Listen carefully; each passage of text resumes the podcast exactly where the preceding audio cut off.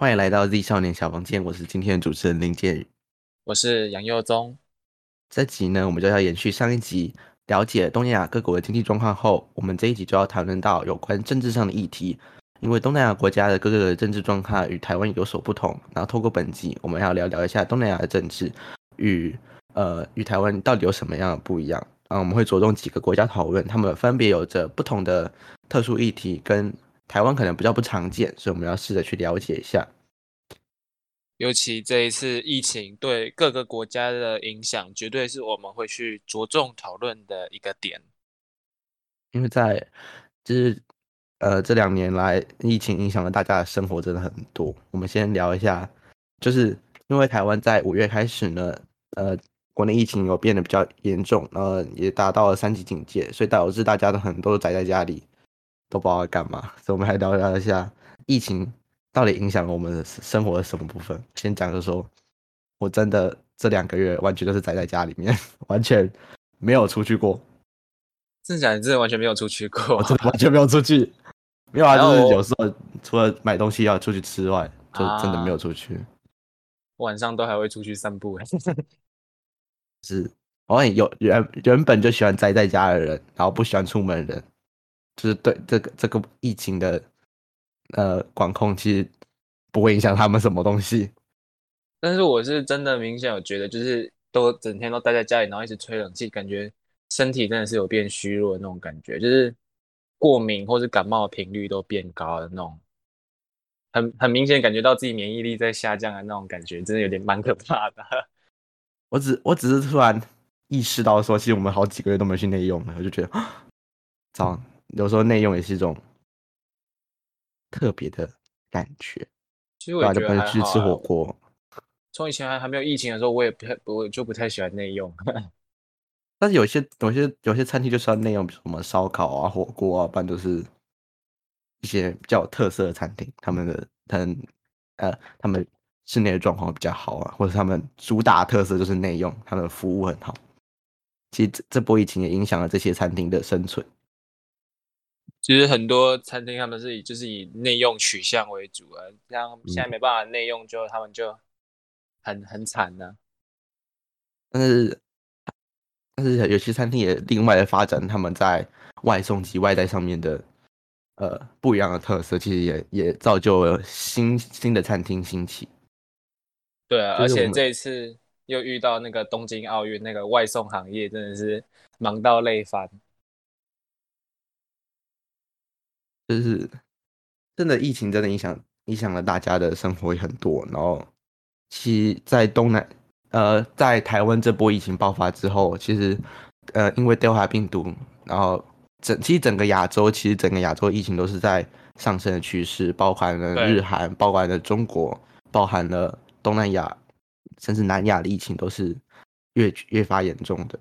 所以其实我觉得台湾能够在呃缺乏疫苗的情况下。能够这么快的控制住疫情，最主要还是要归功于当初啊啊 Delta 病毒入侵屏东的时候有守住，要不然如果 Delta 病毒入侵台湾的话，台湾现在可能还是会啊变得跟东南亚差不多严重。而我们在庆幸台湾疫情已经有慢慢在趋缓的期的迹象的时候。我们的邻居东南亚的疫情却是一天爆的比一天高，有都有超过要超过印度的，然后追赶那个美国的趋势，所以现在就可以让我们先来了解一下，就是截截至八月六号，菲律宾的确诊人数已经突破一百六十一万例，死亡数也到达两万八千多例。是啊，然后在近期的平均确诊人数都以七千多例不断的飙升，其实菲律宾整体疫情的状况是非常严重的。然后在于就是说，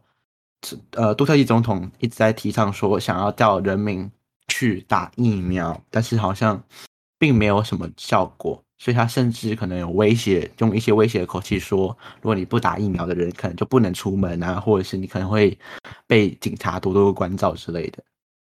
然后再讲到说，菲律宾第一季的疫苗覆盖率只有百分之十一点二，呃，完整接种两剂的覆盖率百分之九点一。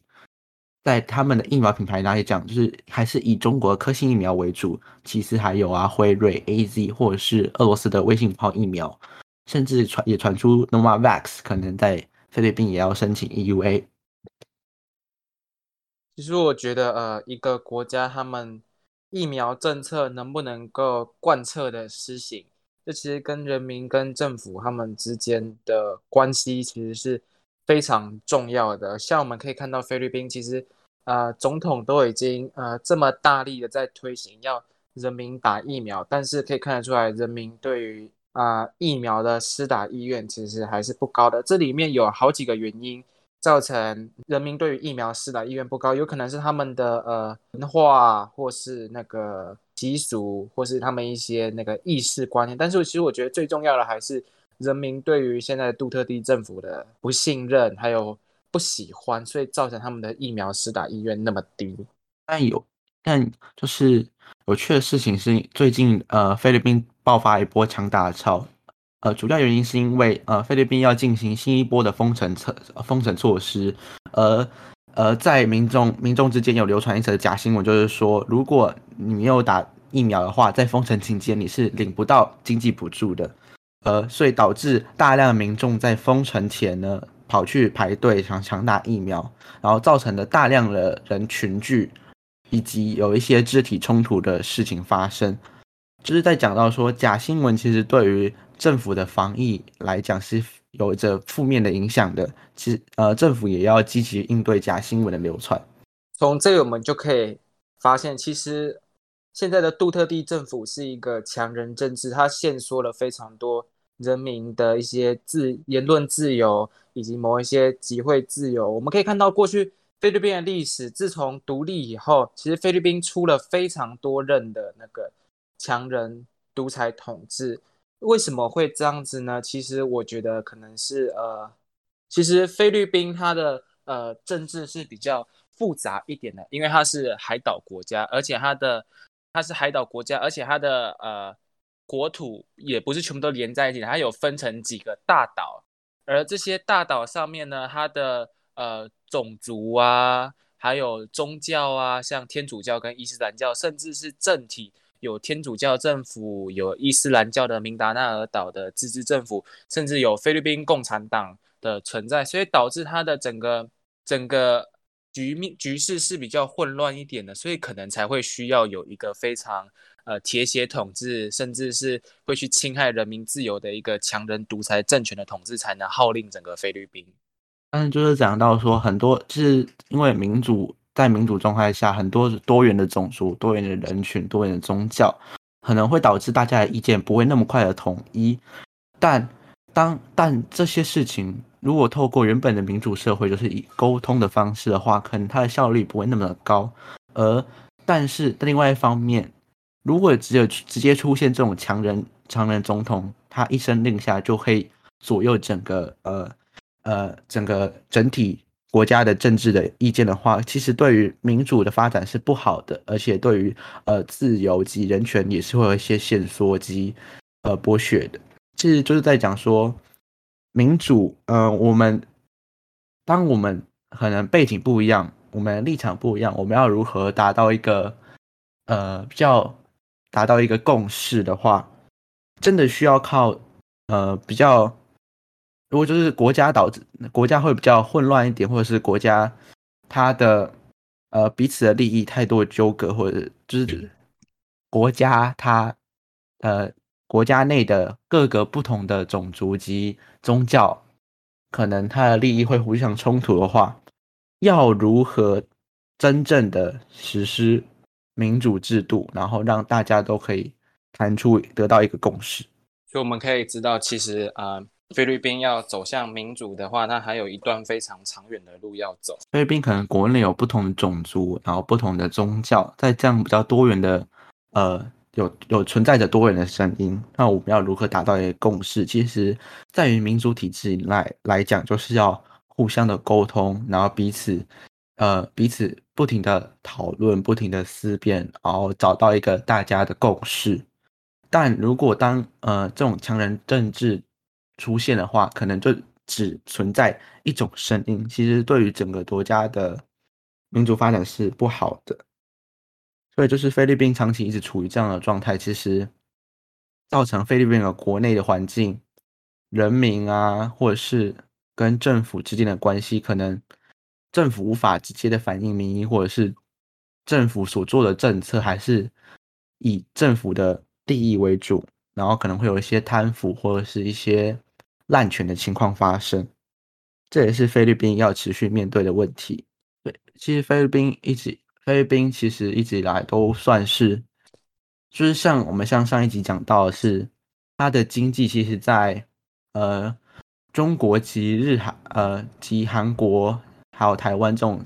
亚洲四小龙还没有崛起的时候呢，其实菲律宾经济算是东亚里面非常好的，就是继日本之后是非常好的，也是被大家看好的一个经济体。但是因为政治的因素，导致它整个呃经济后来的话是。衰弱的，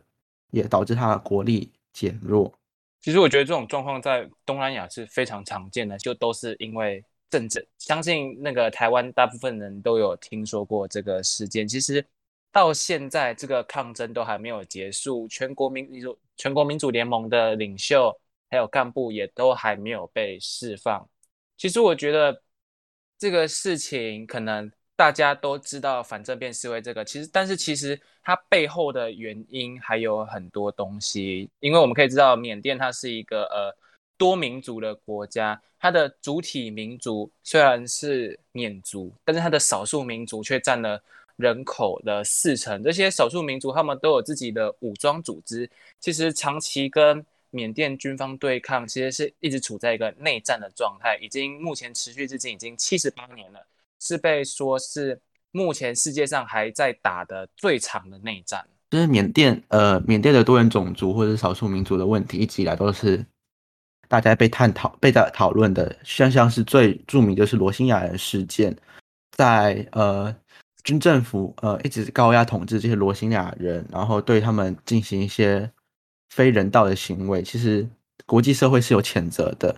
然后比较讶异的是，呃。翁山书记上台之后，反而在国际，因为这件事情有闹到国际法庭上，翁山书记有出面帮军方所辩解，其实这是大家令人讶异的。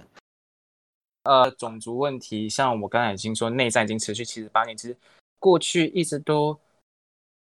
都是一个非常严重的问题。除了刚才提到洛开邦的洛辛亚人，其实在别的地方，像是掸邦啊、克钦邦啊。甚至是佤邦，他们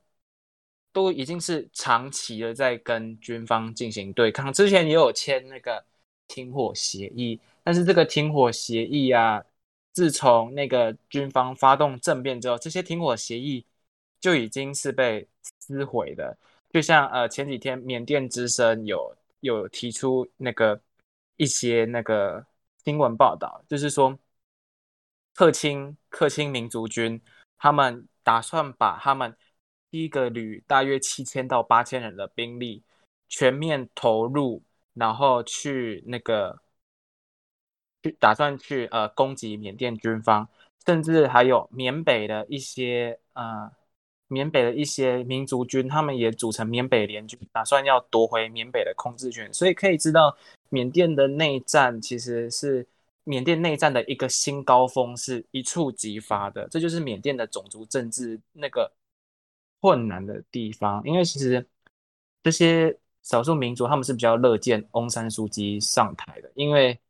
过去军方是一直用武力对抗，但翁山书记上台后是试着去用和平对话的方式，想要去解决跟民族、民族跟民族之间的冲突。但是军方夺权之后，又开始用武力对抗，所以。其实民族政治一直是缅甸一个脱离不了的问题，因为在翁山书记上台之后的民主政府，其实，在这些邦里面，他们都有组成，都是在当地都有一些本土势力的政党，所以这些本土势力的政党通常在这些邦里面都会大胜，所以代表说，在中央的立法机构来讲，其实是有这些呃少数民族的呃算是立法委员或者是参议员、众议员。是可以让他们的声音被听见的，所以这也是可以达成多元种族融合的一件，呃，多元种族融合然后相比于过去，呃，由中央政府就是军这样军方强力的呃制裁这些少数民族的话，其实他们比较乐见这种民主政府可以彼此沟通，然后尊重多元民主的方式，拥有对话的机会。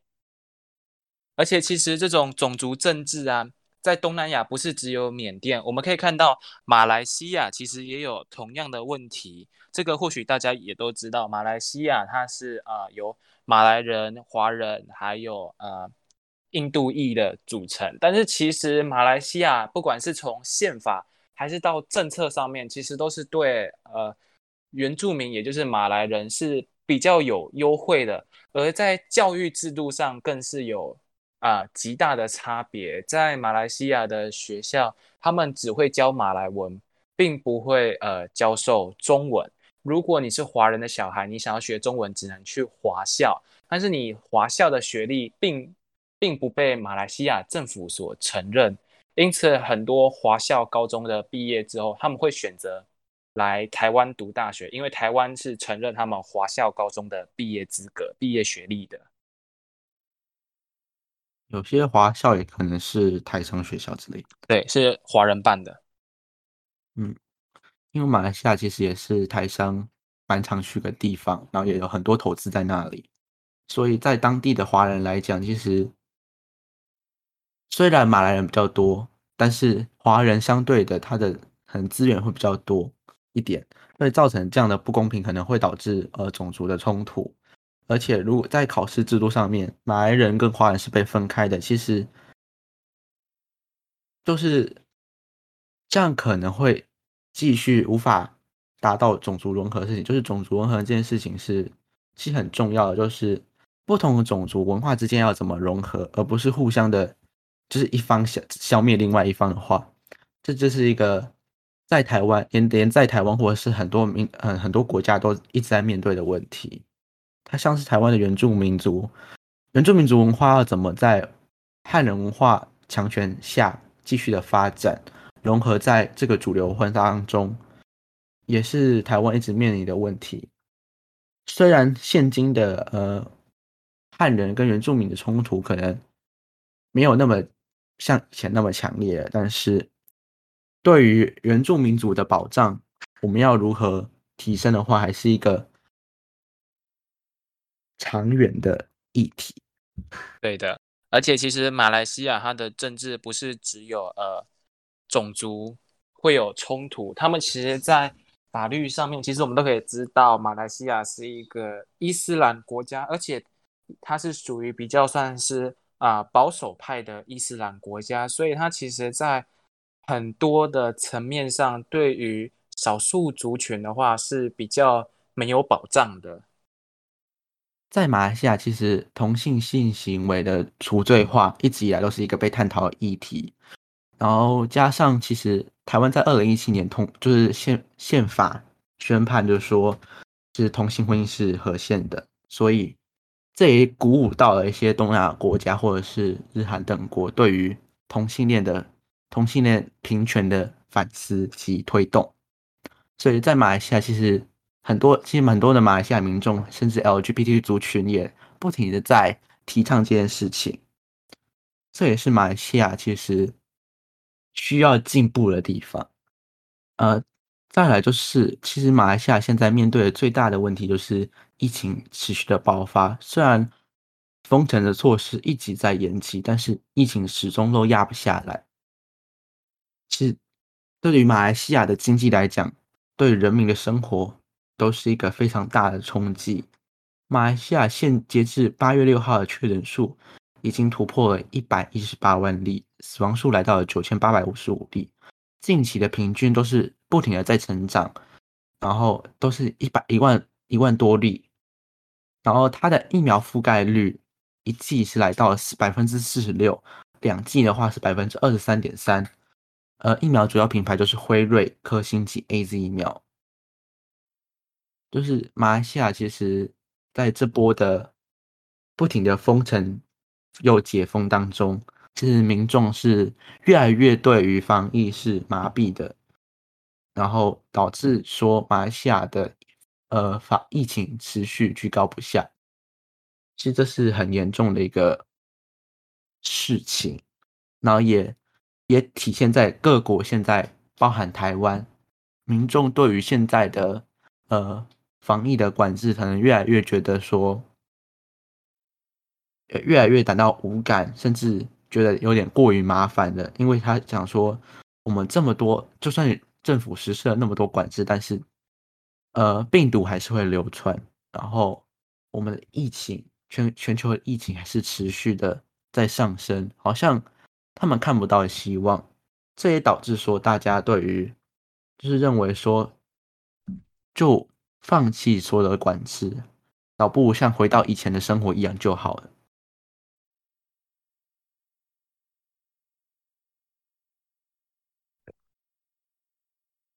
但是其实我觉得这个想法是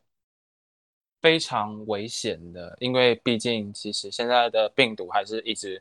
不停的在变种，在变种。如果啊突然回到过去的生活而不遵守社交距离令、口罩令的话，也就是给了病毒更多在呃人体之间呃不停的传染、交叉感染，这就会让变种病毒的出现越来越频繁。疫苗在这波疫情来讲是呃最为重要的，也是被视为说呃人类可以回到过去生活的一种唯一的解决方法。呃，在马来西亚，它的呃疫苗品疫苗的种类像是有辉瑞这种 mRNA 疫苗，但是可能但是受到了一些呃高阶知识分子及一些精英人士的怀疑，他们认为说。这些疫苗，因为现在也没有科学的，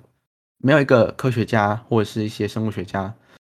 能保证说这些 mRNA 疫苗打进人体之后，在未来会不会有一些我们未知的副作用，会不会导致未来一些呃不良反应的发生？所以他们选择去施打的是中国的科兴疫苗，而中国科兴疫苗使用的是灭活。灭活这种比较传统的技术，虽然是比较安全且已经实施很久，所以它的一些副作用或者是一些不良反应我们比较好掌握。但是，呃，相对于 mRNA 疫苗来讲，它的效力可能会比较低，然后它的它所需在短时间内比较需要多打，呃，它短时间内不需要连续打好几剂才能延长它的效期。但是我们就可以反观啊，马来西亚的。邻居新加坡，新加坡其实在整个东南亚里面算是呃疫情控制的最好的国家。截至八月六号，他们的确诊数也才呃六万五千四百一十例，死亡三三十九例，七天每天平均一百一十七。它的疫苗覆盖率也是呃东南亚之冠，第一季有七十五点九趴，两两季的话只有六十五点四趴。而我们可以看到，他们新加坡人主要施打的疫苗品牌，也就只有呃辉瑞、B N T 还有莫德纳。因为新加坡跟马来西亚不一样，他们是呃不承认那个科兴疫苗的，所以他们所有的新加坡国民打的几乎都是 m R N A 疫苗。在新加坡来讲，虽然它最近其实开放了施打科兴疫苗，但是在新加坡的卫生署来讲，他们是不承认，呃，就是。没有通过他们的授权的，但是在新加坡，可那些呃大陆投资的商人，他们反而去就是强打这些中来自中国的疫苗，是因为觉得，因为其实打中国疫苗唯一的好处就是你去入境中国的话是非常顺利的，然后如果你想要在中国贸易或者是呃旅游的话，都是呃比较好被承认的，但是。虽然新加坡有开放这件事情，但是它大部分民众还是，呃，打的是呃，Pfizer 或者是 Moderna 这些 mRNA 疫苗。而新加坡其实还有另外一点，为什么新加坡的疫苗覆盖率那么高，也是因为新加坡的经济地位及它在东南亚的地位，然后跟欧美的关系，其实相对于其他东南亚国家来讲是比较好的，所以它取得这些疫苗的也比较顺利，而且。呃，在于新加坡，其实它的死亡数其实只有三十九例，是呃两个原因，是因为新加坡其实它所确诊的人里面，大部分都是年轻的移工或者是年轻的族群，所以本身的话死亡率会比较低。再就是，其实新加坡因为很小，所以它的医疗密集度很比较集中，然后医疗能量足够，也也早呃也也造成它的死亡率可以降低。但是其实这也就衍生到了呃新加坡的一个政治的问题，就是他们为了掌控住的这些义工，让他们不要让感染圈扩大。其实新加坡政府采用的是。几乎是呃，把他们监禁软禁在他们的宿舍里面的这样一个政策，其实这就反映出了新加坡它整个政府的行事风格其实是非常强硬，而且甚至会去有侵害到人民的呃自由，不管是言论自由还是移动自由，然后居住自由等等等的。都呃，来自邻国的义工，对于新加坡来讲是非常重要的劳动力来源之一。但是在这波疫情的管控之下，他对于他把义工跟他本国的公民有着不一样的管制措施，把把它区分开来。其实对于义工来讲是一种差别待遇，也对义工来讲是非常不尊重的。所以其实也很多呃，新加坡的公民也一直不停的在。呃，希望政府可以反思这件事情，但是就是在讲到新加坡的政治环境，从呃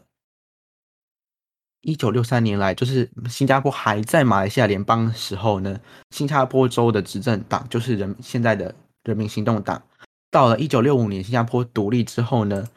这人民行动党还是执政，不停的执政，然后执政到现今来讲都没有一次的政党轮替，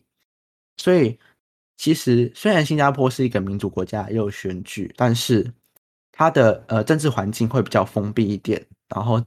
呃，NGO 或者是呃一些公民团体的活动可能会比较受限。然后，但是其实很多的新加坡人都会觉得说，这样一党独大的情况，他的总啊他的总统所带来他的呃执政效率比较高。然后他觉得是说。这样的情况并没有关系，虽然可能在呃有一些言论自由或者是一些人权上面可能有一些限缩，但是呃他们我觉得很常有人会觉得说，我把民主少一点，自由少一点，但是我换来的是一些经济比较好，或者是呃人民生活会比较好，这样是可以被接受的。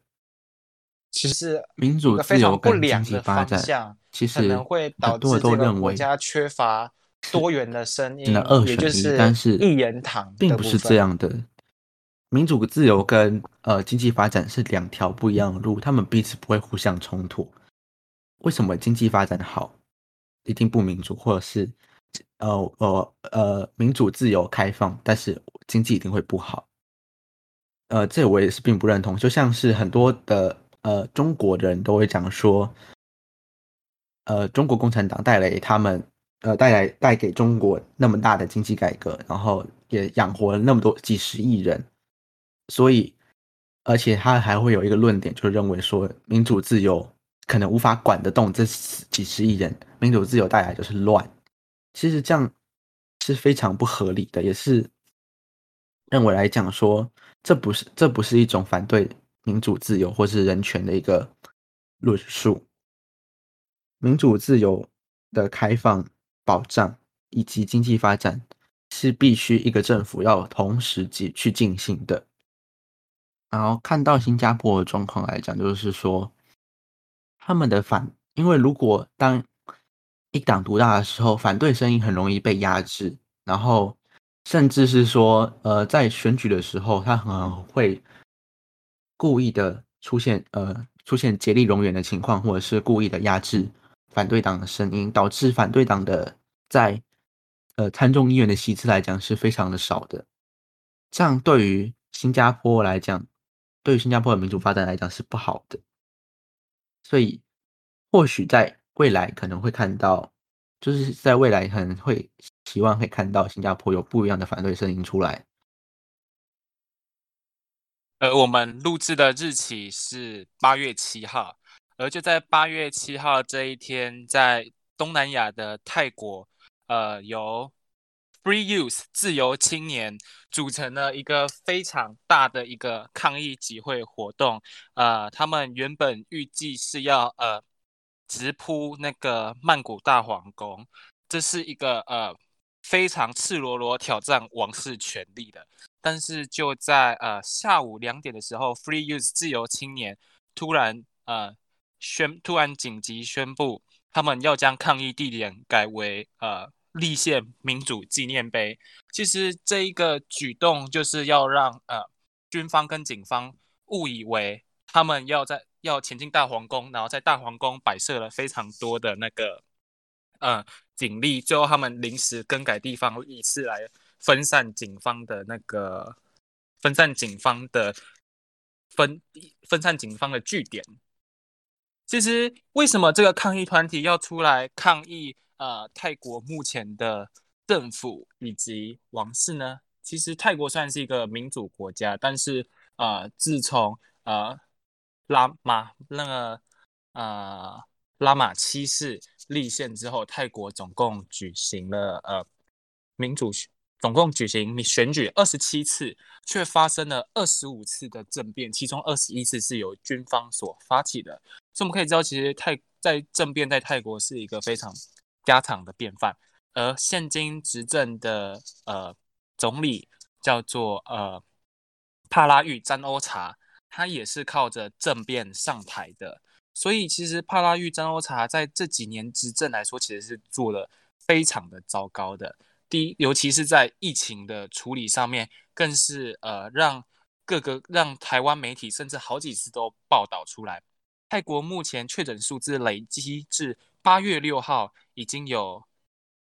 六十九万多人，而死亡数也到达了五千七，平均每天确诊都有一万八千人。但是他们的疫苗覆盖率虽然在东南亚算是比较高一点的，第一季有二十点四趴，第二季。五点七吗？但它主要的施打都是以科兴还有 A Z 为主，但是还是以科兴占大多数。其实泰国是呃 A Z 疫苗在东南亚最大的生产国，甚至台湾都还跟泰国订购 A Z，但是泰国都还没几乎呃没有没有照着台湾订购的数量送 A Z 过来，就连泰国人几乎都打不到 A Z。所以其实可以看到，帕拉育政府在疫苗的处理上是非常、非常过失非常多的。在这次呃反对军政府的抗议当中，除了疫情呃管控不佳及疫苗呃疫苗的覆盖率低之外，呃，其实泰国人民对于军政府不停的呃军方不停的干预政治。及皇室不停的呃干预政治，然后把持着整个泰国的政局的来讲是非常的反对的，所以其实也有人认为说，呃，也有很多的团体在抗议说要削减军方及皇室的势力，然后削减他们的经费。对的，其实泰国王室是世界上最有钱的王室，而泰国大部分的产业其实很多也都是归王室所有。在泰国，那个贫富差距是相当的呃悬殊的。而这一次，他们抗议团体除了诉求要那个泰国啊大量进口 mRNA 疫苗以外，他们还有几个诉求，就是呃想要修改宪法。其实呃。目前的宪法是二零零七年由军方所制定的。这个宪法里面有非常多图利于军方的一些东西，因为毕竟泰国的宪法法庭是由军方掌控的，在里面呢，上议院几乎是由军政府呃掌控，所以就算现在人民推翻了这个军政府帕拉育军政府，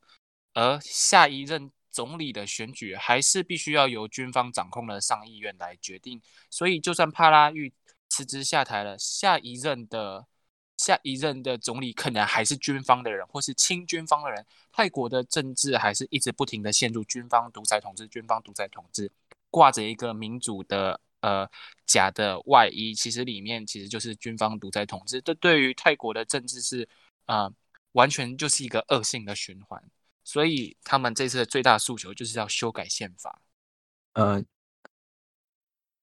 其实，在泰国的抗争来讲，就是很。呃，在近几年的抗争，包含了香港反送中，然后泰国的抗议，都是以青年作为发起，然后甚至在呃新加坡也虽然是一党独大的情况下，新加坡现在的抗议声音也是有很多的青年去发起的，就是青年从事社会运动，对于呃呃从事社会运动，然后进行政治参与，对于整体社会及民主来讲是非常的民主发展来讲是很。必要的一个事情，就是其实我们做这个频道的目的，其实也是想要大让大家了解说，呃呃，现在的高中生对于不同的事情，可能有一些相较于呃大人们有一些不同的看法啊，也希望可以听到我们的声音，采纳我们的意见。我们可以看到这一次泰国的抗议啊，主要。还是以青年为主。一开始这个活动是以青年为主，青年出来，呃呃，对抗现在的政府。其实一开始比较像是泰国两个世代的抗争。过去比较老一辈的，他们是非常喜爱王室，非常钟爱于王室，以以至于去呃也去支持由王室捧上台的帕拉育政府。但是后来他们发现，其实呃，帕拉育政府在于疫情掌控的无能，在于经济发展的无能，这也就让他们开始对于这个政府产生怀疑。再接下再接再加上现在现任接任继承现现任的国王，其实他是呃，对于在某一些事情上的处理是比较不那么恰当的，这也就导致。啊，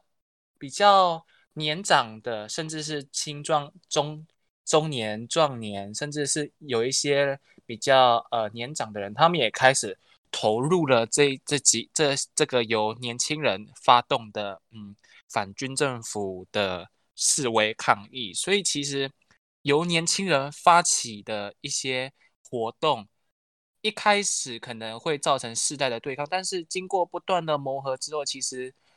很很多的时候，青年反而是呃推动政府、推动国家改革一股很强的力量。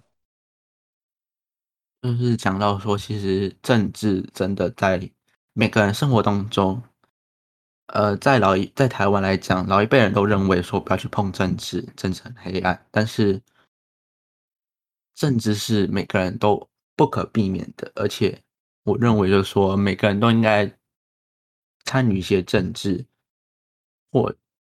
不是说一定要出来选举，或者是说，呃，一定要对政治有很大的热情。但是，就是至少说，在一些呃社会议题，在一些呃公民的议题来讲，我们必须提出自己的意见，然后多多关注这些议题，才能。呃，透过不同声音的讨论，才能使这个社会不停的进步。不管是争取自己的权益，或者是争取一些少数族群的权权益，或者是呃为这个社会的社会福利提升，或者国家整体的一个走向来讲，每个人都有权利去影响。不要认为自己是很弱小的。所以，我也希望呃，我们台湾的青年能够。呃，去多多接触政治，甚至是对于自己权益受到侵害或是受到一些剥削的时候，不要呃不要去不敢发声，或是你看到别人的权利受到侵害的时候，你选择去沉默。其实今天别人的权利受到侵害，明天可能就变成你的受到侵害。在这在。啊，政府的呃侵害之下，没有人是可以幸免，也没有人是无辜的。是我就特别佩服泰国的那个青年，他们今天参与了这一场叫做 “Mob 在新哈”的这个八月八月七号的这个抗争。其实，在昨天的时候啊，军方有一段录音不小心呃流出来，他们就是说。对于这一次的那个抗争者，以使用子弹射击，而不在这段录音流出来之后，其实如果是我们我听到，我都觉得很害怕。如果我是原本要参与的，听到这段录音，可能我就打消了要去参与这场抗争的一个意愿。但是今天看到直播，泰国的青年还是非常的勇敢，一波一波的涌上去，就就连那个警察发动那个发射塑胶子弹，也没有人是退缩的，为自己的权益去争取、去抗争。其实看的是非常的。揪心，但是也觉得他们非常的勇敢，非常的骄傲，这样子。不仅是泰国的抗争，缅甸缅甸的抗争也持续到现在。呃，缅甸人民对于人民呃民主的渴望，其实也让人非常的敬佩。在面对这样的独裁军政府的高压下，也不畏惧，不停的在发出抗议，也也看到很多不管是运动员啊，或者是呃。呃，像是选美比赛的呃世界小姐，都是在大公开的对向国际声援请求，呃谴责军政府。就我觉得缅甸的那个呃反政变示威，其实也可以视为是去年泰国学运的呃延续活动。因为毕竟缅甸学生他们也是举啊三十里，然后并且也有呃加入奶茶联盟，所以其实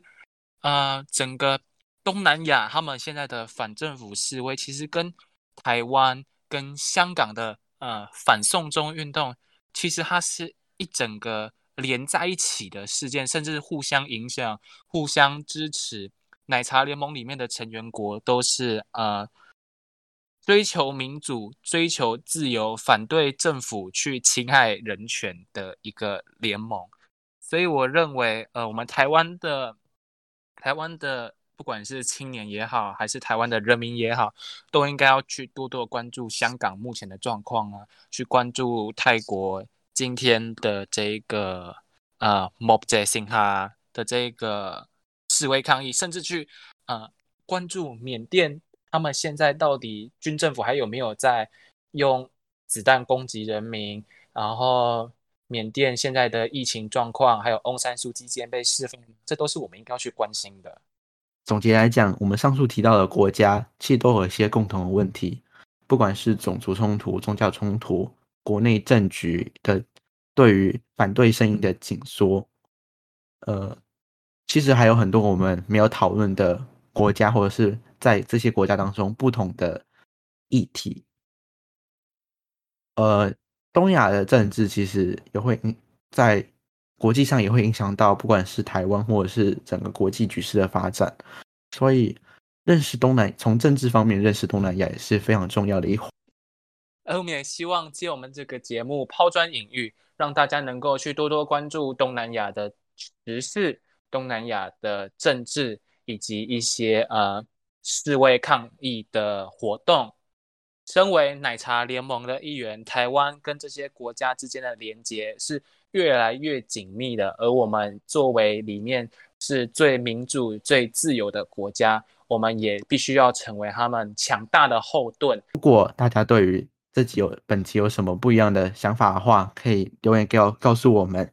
台湾与东南亚还是有着密不可密不可分的连接，也希望大家可以多多关注。东南亚的政治局势哦。